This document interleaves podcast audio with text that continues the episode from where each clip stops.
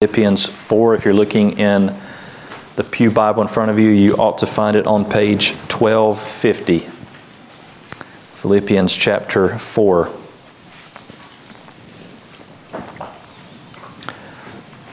I want to take us back in time this morning, nearly four centuries. So the year is 1642, long before any of us were born, although longer for some of us than others. Um, a pastor is stepping up in the pulpit to preach to his congregation in London, England. He is 43 years old, and his name is Jeremiah Burroughs. He's preaching a series of sermons on one particular Christian virtue, that of Christian contentment. Now, I want to make sure that we really uh, set the scene here because this church did not gather as many American churches today at around 11 a.m. Uh, this church, which was called Stepney, had two pastors who shared the ministry. Burroughs would preach in the morning, and then the other pastor, named William Greenhill, would preach in the evening. And depending on your schedule, you would go to one or both of those services.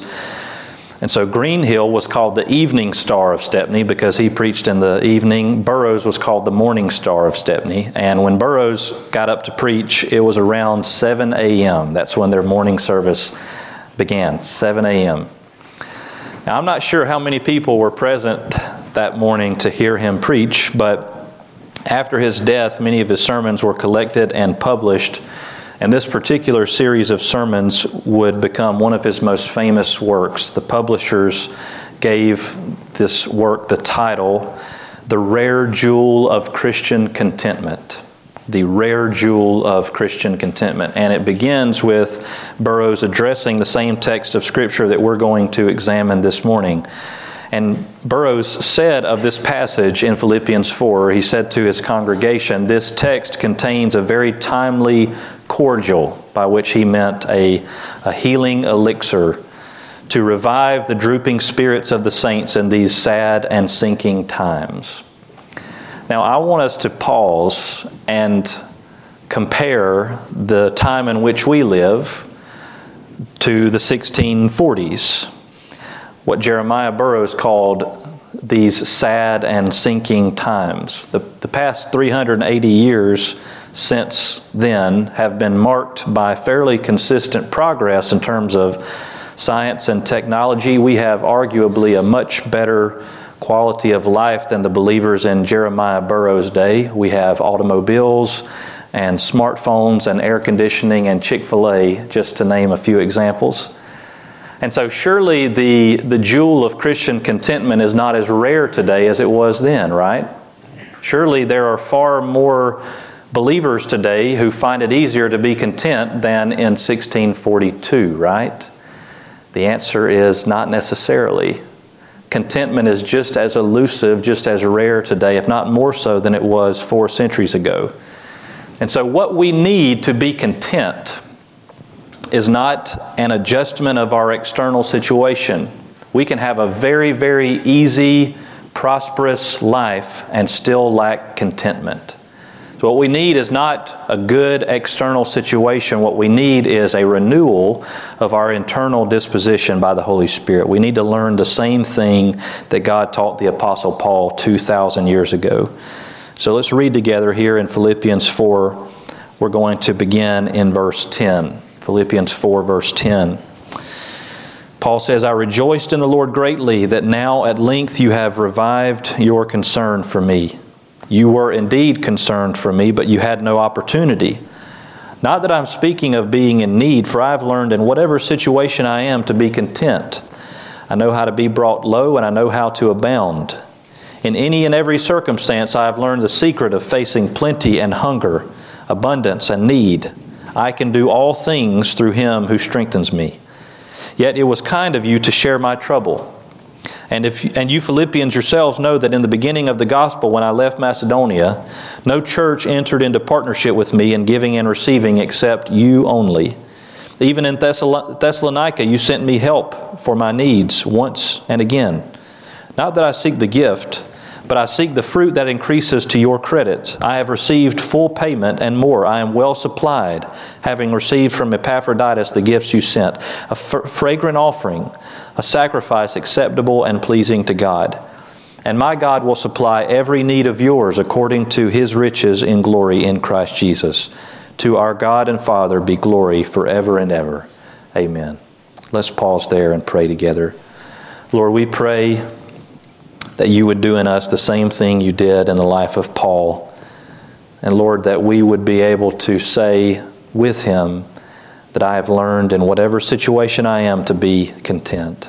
I pray, Holy Spirit, that you would work this in our hearts. We know that it will not be something that will happen quickly, but that day by day you would grow our capacity for contentment and that we would adequately represent your wisdom and your goodness to those around us. And we pray all this in Jesus' name. Amen. I want to get something out of the way right out of the gate this morning before we go any further. And that is that if pastors could only condemn sins that we have dealt with decisively, and if we could only commend virtues that we have mastered definitively, there would be very little for pastors to say to the church. So I, I, am not speaking to you this morning as one who has achieved perfect proficiency in the art of contentment. I'm speaking to you as one who desires to be able to say, as Paul did, that I have learned in whatever situation I am to be content. When Jeremiah Burroughs preached his series of sermons on contentment some 380 years ago, he gave his congregation a definition of contentment, which I think we might still find helpful this morning. So I want to show this to you and let us sort of ruminate on this together this morning. He said that Christian contentment is that sweet, inward, quiet, gracious frame of spirit which freely submits to and delights in God's wise and fatherly disposal in every condition. That is very, very dense. So I'll read it again. Christian contentment is that sweet, inward, quiet, gracious frame of spirit which freely submits to and delights in God's wise and fatherly disposal in every condition there are a few aspects of that definition that we're going to come back to this morning, but, but first I just want to I want you to hear that contentment is about our will. It's a frame of spirit, which is a way of saying it's, it's a mindset, but it's something that we have to choose to do. Notice, it's a frame of spirit which freely submits to it's about submitting to and delighting in. So, not just sort of resolving ourselves to the fact that, well, this is the way God deemed it to be, but that I'm going to positively delight in His wise and fatherly disposal in every condition. Now, it makes sense. It makes all the sense in the world for an unbeliever to be discontent because an unbeliever is not actively trusting in God as Father. An unbeliever is not surrendering to God's fatherly wisdom, God's wise and fatherly disposal, as Burroughs put it. A discontented believer, however, should be a contradiction. Of course, they exist. Discontented believers do exist. Some of them are sitting in the pews this morning, one of them is standing behind the pulpit right now. But while it makes sense for an unbeliever to lack contentment, a discontented child of God is a contradiction. Because every believer can know that God is wise and fatherly in every condition. Contentment is about humbling ourselves enough to submit to that wisdom and that goodness and to delight in it. So we're going to keep that definition in our mind this morning, but what I want to do is we're going to look here at Philippians 4 because what Jeremiah Burroughs said may be very helpful, but it's not God inspired in the way that Philippians 4 is. What we're going to find is that what Jeremiah Burroughs said is, in fact, a good summary of what Paul says here in Philippians 4. And so I want to draw out three truths about Christian contentment from what God says here in these verses. The first truth that I want to draw out is that contentment is a skill we can learn. Contentment is a skill that we can learn. This is seemingly unrelated at first, but um, sometime last year, uh, I heard someone say they were talking about something totally unrelated. They were talking about anxiety. And they were talking about the fact that the Bible commands us not to be anxious. And the, the point that the, the person made was simply that anxiety is a sin. And he said that's good news and bad news. The bad news is that a lot of us are anxious, and so a lot of us are committing the sin of anxiety. But the good news is that a sin is something that we can do something about. A sin is something we can repent of, that we can confess to God, and that we can turn away from. If we think of anxiety as just something that happens to us, something that's outside of our control, then we're just sort of resolved to the fact that I guess I'm just an anxious person. There's nothing I can do about it. It's just the way I was born or the way I'm made or whatever. But when God says, don't be anxious, well, then that, that means that's something we can do about it. I want to think about contentment in the same, in the same vein. It's important for us to understand that God commands us to be content what that says to us that God commands us to be content, that does not mean that contentment is going to be easy because God tells us a whole lot of things that we're supposed to do that are not easy, like make disciples of all nations. That's not easy, but He says, I'm going to be with you. So when God commands us to be content, He does that in Hebrews 13 5. He says explicitly, Be content with what you have. What that means is that contentment may not be easy, but it is something that a child of God can and should expect to be able to do by God's grace and the power of the Spirit. In this passage, twice, Paul says that he has learned to be content. Notice what he says in verse 11. Not that I'm speaking of being in need, for I have learned in whatever situation I am, to be content. I have learned to be content. Verse 12 I know how to be brought low, and I know how to abound. In any and every circumstance, I have learned the secret of facing plenty and hunger, abundance in, and need. So apparently, contentment was not something that came naturally to Paul. It was not something that just sort of happened automatically. It's not like before Paul came to Christ, he was discontent and then on the Damascus Road, the Holy Spirit did a work in Paul's life, and then he never struggled with it again. He says, I have learned. It's a secret, he says, that he had to learn, which means that it's not natural. It's not automatic, and yet God commands us to do it. And so it must be possible. It's a skill that any child of God can learn by His grace. And so it would be easy for us to think wrongly of contentment. So here's a bad way we could think about contentment. We could think of it as, as, as if it were merely the product of a certain kind of temperament or demeanor. In other words, we think, okay, some people, they're just naturally level headed. They just, they're just chill. They go with the flow, whatever, man, you know. Others are more high strung and difficult to please. Now, that's true. There are some people who have a naturally calm demeanor. They just go with the flow, nothing really ruffles their feathers, and some people are just tightly wound. But there is a difference between a sort of naturally easygoing demeanor and genuine Christian contentment. Contentment is something that every Christian is commanded to pursue and by God's grace, it is within the reach of every follower of Christ. So, what I'm trying to get out of the way right here is to say, I don't want anybody to be exempting themselves here and thinking, well, you know, that, that might work for some people, but it's just, it's just not my personality. It's not about whether it's your personality or not, it's about God's commanded you to be content. And so, are you going to pursue this skill? Are you going to try to learn this secret?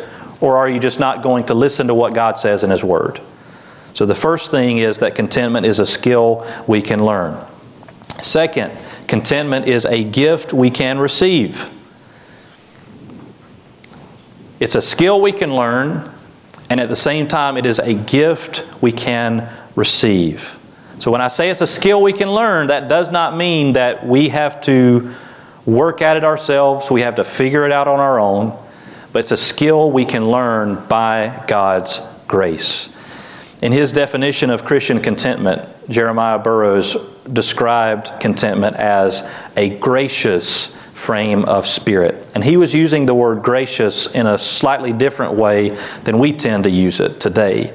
When we describe someone as gracious, we mean that they are kind, that they're hospitable or courteous or generous or something along those lines. But when Burroughs said that 400 years ago, he meant that it is a result of God's grace. So he was describing contentment as a frame of spirit, a sweet, inward, quiet frame of spirit that comes about by God's grace. So it's a, it's a skill we can learn, but it's not something that we pursue in our own strength. It comes about by the grace of God. That is certainly in line with what Paul says here in Philippians 4. Look at verse 13. After he's just said, I've learned in whatever situation I am to be content. I know how to be brought low and to abound, and I've learned the secret of facing plenty and hunger and so forth. He says in verse 13, I can do all things through him who strengthens me. Now, Philippians 4:13 is one of those verses that we need to put in the hall of fame of here is a classic example of why we need to keep Bible verses in their context. Because Philippians 4:13 has been taken to mean all kinds of things that neither Paul nor the Holy Spirit ever intended it to mean. When Paul says, I can do all things through him who strengthens me, we have to hear that in the context of what he's just said in verse 12. I wish that I could 360 slam dunk a basketball, but I can't. I cannot do that thing. If Jesus wanted me to, he could make me do it, but he has not seen fit to do that. Okay? And that is not what Paul's talking about. We have to hear it in the context of what he's just said in verse 12. He says, I can be brought low and I can abound. I can face plenty and hunger. I can face abundant and abundance and need. I can do all these things. I can be content in all these circumstances through him who strengthens me. So Paul attributes his contentment to the grace of the one who enables him to be content. And God's grace toward Paul is magnified because of all things. Imagine if Paul had said, I can do most things. I can be content in most circumstances. You've probably seen those commercials, the AT&T commercials that are on right now where, you know, okay is not okay, you know, where the doctor comes in, and, well, it's going to be okay. That's not what you want to hear. I'm an okay surgeon. You don't want to hear that from the guy who's about to open you up. You want to hear absolute confidence, full on. I can do this, right? Paul doesn't say, yeah, I think I think I can I can do okay at most things. He says, I can do all things. I can be content in all circumstances through Him who strengthens me.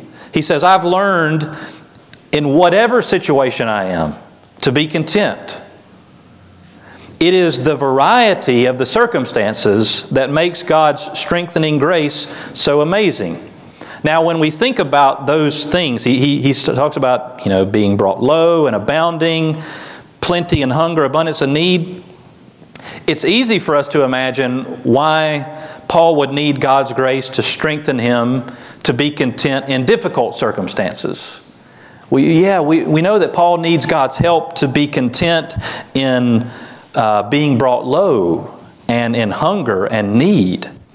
But he says that he's learned the secret of being content in all these things, in the what we would see as negative circumstances and also in the positive circumstances. What we need to, I mean, and, and when you stop and think about it, we all intuitively know this. It is just as difficult to be content in good circumstances as it is in hardships. This is true from the time we're little kids. This, you know, we just had Christmas, and, you know, we're, we're, we're, I'm sure you've experienced this yourself, and you've seen this in maybe your own children or grandchildren. You know, there's opening the present. Wow, what's next? What else is there? Well, you just got an amazing toy, and yet you're wondering, what's next? We, we can take Nixon sometimes. He loves to ride the merry-go-round and the Dothan Mall. And he'll be, you know, on the riding the gorilla, and he's constantly look, looking around saying, What am I going to ride next? I think next I might ride the dragon, or next I might ride the leopard. And what I try to say to him is, Buddy, enjoy the fact that you're riding the gorilla right now. Don't think about what's next. It is, it is just as difficult to be content in good circumstances as it is in hardships. There are plenty of people in this world who have way more money than you or me will ever have and have way more worldly success than we'll ever have, but who are terribly, terribly unhappy. And there are people in this world who have far less than you and me, yet who are far more content than we are. Contentment is a skill that we can only learn through the one who strengthens us, which is to say, contentment is a gift of God's grace. So it's a skill we can learn, it's a gift we can receive. Third, contentment is a community effort. Contentment is a community effort. We don't often think of contentment this way, but I want you to see how Paul says this in Philippians 4 sometimes one of the most profound things you can do when reading your Bible is simply not to stop at the end of one sentence or one paragraph, but to move straight from one thought to another. Every word in this book is breathed out by God, but your Bible has chapter divisions and has headings over different sections. That stuff is not God inspired. It was added by translators to help us so that I can say open to Philippians 4:10 and we all know exactly where to go. That stuff's helpful. But sometimes it's helpful to just go straight from one sentence to the next or straight from one paragraph to the next. I want to illustrate this. Notice the transition from verse 13 to verse 14. I'm just going to read straight through and I want you to hear the difference that there is when you read these two verses together than when you separate them. I can do all things through him who strengthens me, yet it was kind of you to share my trouble. I can do all things through him who strengthens me, yet it was kind of you to share my trouble. This whole passage is really about how God met Paul's needs through the generosity and kindness of the church in Philippi. This church, perhaps more than any other church, had supported Paul, they had prayed for Paul, they had supported him financially. He's writing this letter to them from prison.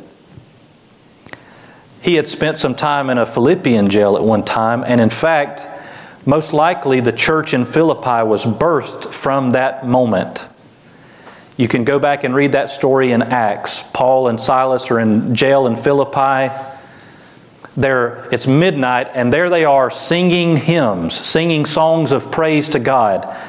They're in the most difficult of circumstances, and yet they are perfectly content. They're singing songs of praise to God and an earthquake happens and the jail breaks loose and the jailer thinking that all the prisoners have escaped takes out his sword and he's about to kill himself until paul shouts out hey we're still here. So the jailer goes downstairs. He had been listening to them sing those songs all night long perfectly content even though they were in shackles. And he sees them there and he asks them the question what must I do to be saved? What do I have to do to have the kind of contentment that you have in your life? And Paul says, Believe on the Lord Jesus and you will be saved. That's where the Philippian church was birthed out of. The reason there are believers for Paul to write this letter from a different prison is because of that moment many years earlier when he expressed contentment in the Lord in that Philippian jail. And that man heard that audible sound of their contentment, and he said, I need to know where this comes from because I've got to get some of that. And so here he is writing this letter to these people who have loved him and who have supported him. And what he's saying to them is listen, I've learned that God's going God's to meet my needs however he sees fit. And yet, it sure was kind of you to share my trouble. He, he trusts God. I trust God to give me exactly what I need in every circumstance. I've learned to be content in that. Yet at the same time, he sees how God has worked through the Philippian believers to supply the very things he needed. He says of them in verse 14 that they have shared in his trouble, which means they have participated in his trouble. They did not keep their distance. They communicated through their words and deeds that they were with Paul, that he was not alone, and God used that kindness to strengthen him. So God has supplied his needs through their love.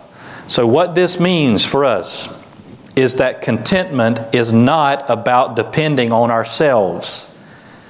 There are plenty of psychologists in the world today who will tell you that contentment comes from discovering that you have everything you need in yourself. Whatever that is, it's not Christian contentment. Christian contentment is a glad dependence on God, first and foremost. It's about being dependent on someone and being glad about it, delighting in it first and foremost on the wisdom of God and the strength of God, and that wisdom and strength are often displayed through other believers, which means that contentment is about being glad that we have to depend on one another. We need one another. Pride and contentment are at odds with one another. Pride says, I can handle this. I've got this. I can do this in my strength. Contentment says, I can only do this through Him who strengthens me, and I know that He strengthens me many times through His people. So to be content means that I have to humble myself enough to be vulnerable with other followers of Christ. It means that there will be times when we may need to help each other with tangible needs. Yesterday, we had a tree fall on our driveway. We weren't going to be able to get out of our yard because the yard was soggy. So I texted Chad and said, Hey, how are y'all doing? He said, We're good. How are y'all? I said, We got a tree over our yard. He said, You need some help? I said, I think we might need some help. He said, Okay, we're on our way. I could have said, No, I can handle this. I can, you know, call somebody or I can figure it out, whatever. But here comes Chad with his chainsaw helping get the tree off of our driveway.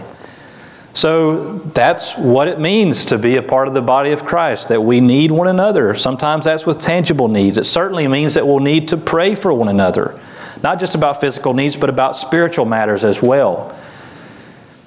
What I'm trying to say is that we cannot at the same time exercise contentment in the Lord and at the same time try to do everything on our own and manage everything on our own and not share anything with anyone else.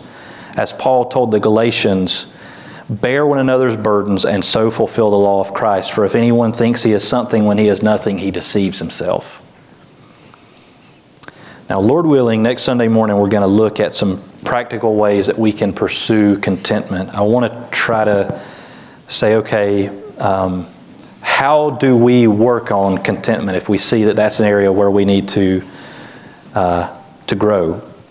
But I want us to spend the last few minutes today with some self examination. So before we can pursue contentment, I think it would be helpful for us to pause and ask what are some ways that we express our discontentment? So, what, in other words, I'm trying to help you diagnose yourself and look in your own heart and your own life and say, okay, where do I see discontentment in my life because those are going to be the areas where I'm going to need to pursue contentment. So I want to give you four common expressions of discontentment.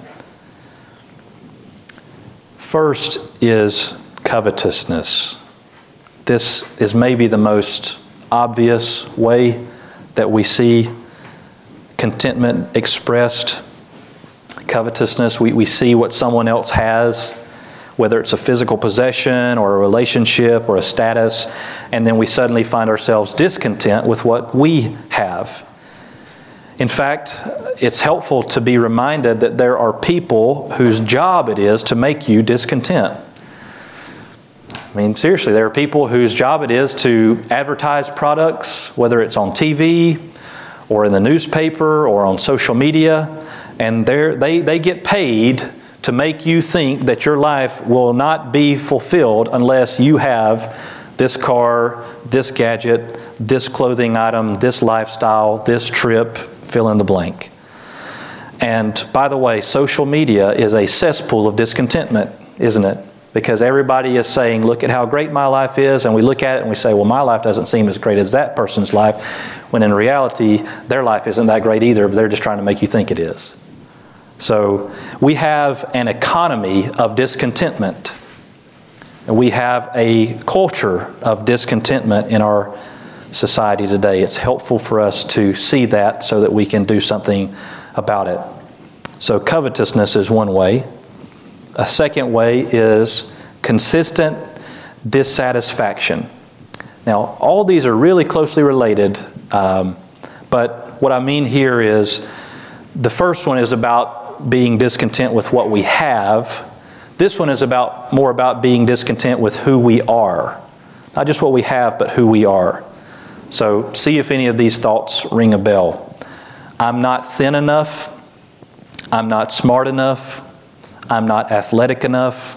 I'm not pretty enough or handsome enough. I'm not funny enough.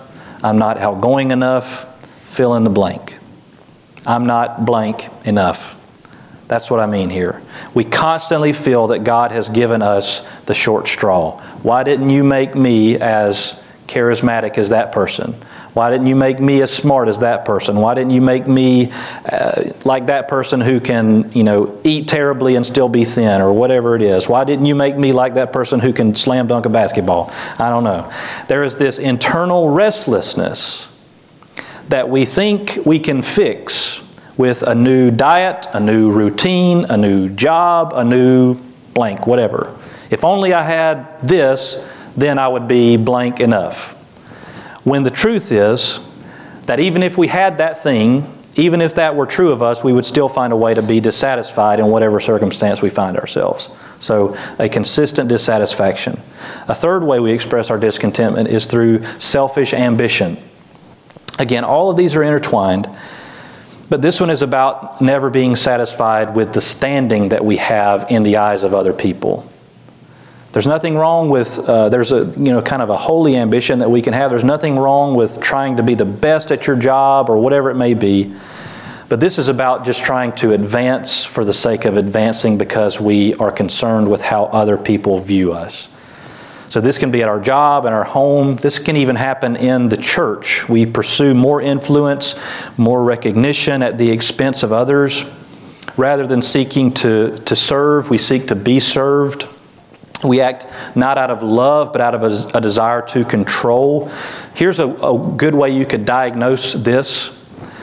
Uh, if, if you were asked, whether it's at your job or at home or in, in the church, if you were called upon to do some kind of really menial task, if, if I came to you after the service and said, hey, um, this toilet down here needs scrubbing, can you scrub it? If you think it's beneath you, then you might be guilty of this one or at your job. If, if somebody says hey I, you know i need you to do this. I know it's not really exactly your job but i need you to do it. If you think it's beneath you then then you might be struggling with some of this selfish ambition. This is where we see people not as created in god's image and worthy of empathy and kindness but we see them as objects to be used for our own advancement. No matter where we are we desire prominence and recognition. We want other people to, to see us and to recognize us and to celebrate us. That's a third way. A fourth way we express our discontentment is through sinful complaining. Sinful complaining, and the adjective sinful is very important. Um, there's nothing wrong with lodging a reasonable, just complaint when something serious has been done wrong. If a crime's been committed, by all means, call the police. If an employee is guilty of misconduct, by all means, tell somebody who can do something about it, and so on. When I say sinful complaining, I'm thinking more along the lines of what Jeremiah Burroughs called murmuring. So here's one way we could distinguish murmuring from sinful complaint, or, or murmuring from a, a reasonable, just complaint. A reasonable complaint is when I see something wrong, there is something that can be done about it, and I go and tell the person who can do something about it. That's a reasonable complaint. Murmuring is when I see something that just gets on my nerves and I complain to somebody who can't do anything about it. It's just kind of this consistent, constant, low grade negativity that nags and grumbles because nothing is ever suitable to my exact tastes. You can usually see this kind of discontentment in every sphere of life. Again, see if any of these ring a bell. We complain because somebody pulled out in front of us in traffic or they get the parking space that we were gunning for, and we don't stop to consider whether something might be going on in their life that has them distracted or in a hurry. Maybe the reason they pulled out in front of me in traffic is because they just got some kind of bad news and there's an emergency and they've got to get there. Maybe they're just being rude. I don't know. But it's, it's worth stopping and considering. We complain about the unruly child in the store or the restaurant, not stopping to consider what special need that child might have, not stopping to consider the fact that maybe that child's parents aren't giving him or her the attention that they need. Or not stopping to think that maybe that child's parents are doing everything they can within their power, but sometimes kids are just unruly. We complain about the wait at the doctor's office, not stopping to consider the fact that maybe the doctors and nurses are, are attending to some very urgent matter in another room, and they're not just keeping me waiting. I want to just encourage you. Uh, we could sort of go on and on and spend 10 sermons talking about that. But I want to encourage all of us just to do some self examination over the course of this next week. Be aware of your thoughts, your words, attitudes, and actions, and examine how do I tend to express my discontentment? If you are anything like me, it's not going to be fun or comfortable, but we need to do this for the sake of Christ. So if you are a follower of Christ, discontentment in your life is telling a lie to the people around you about the God you claim to trust. A discontented believer is a misrepresentation of God's character. Because when a believer is not content, what we're saying to those around us is, I cannot do all things through him who strengthens me. Jesus is not strong enough for this circumstance. That's the lie that we're telling with our actions to people around us. If you're not a follower of Christ, your primary need this morning is not to try harder to be content with what you have, it's to find true satisfaction in Jesus. Trust in Him and surrender to Him. It's only when you have been united to Him by faith that we can truly say, I can do all things through Him who strengthens me. We're going to sing a hymn of invitation in just a moment. This is our opportunity to respond to God's Word, and I hope and pray uh, that this time of response this morning would just be the beginning of, of a time of reflection for us to examine our hearts and see um, how we can grow in this area. Let's pray together. Lord, we thank you for your word and how you challenge us. God, that you don't, you, you are not content to leave us in our sin, but Lord, that you desire for us to, to grow in our likeness to your Son. God, I pray that you would do a work in our hearts. Each one of us, Lord, has work to do to examine ourselves and to see where we need to grow. And Lord, I know that as long as you give us life, we will be needing to grow in this area and in many others. And so, Lord, for those in this room, I pray that you would give us endurance. Uh, Lord, not to grow weary in doing good, but to uh, entrust this to you and to continue striving after you. Lord, if there's anyone here this morning who is not in Christ, I pray that they would put every thought of trying to work harder to rest and that they would simply come to Jesus, that they would trust in Him, look to Him in faith, and receive the gift that He is ready to give. And we pray all this in Jesus' name. Amen. Let's stand and sing together.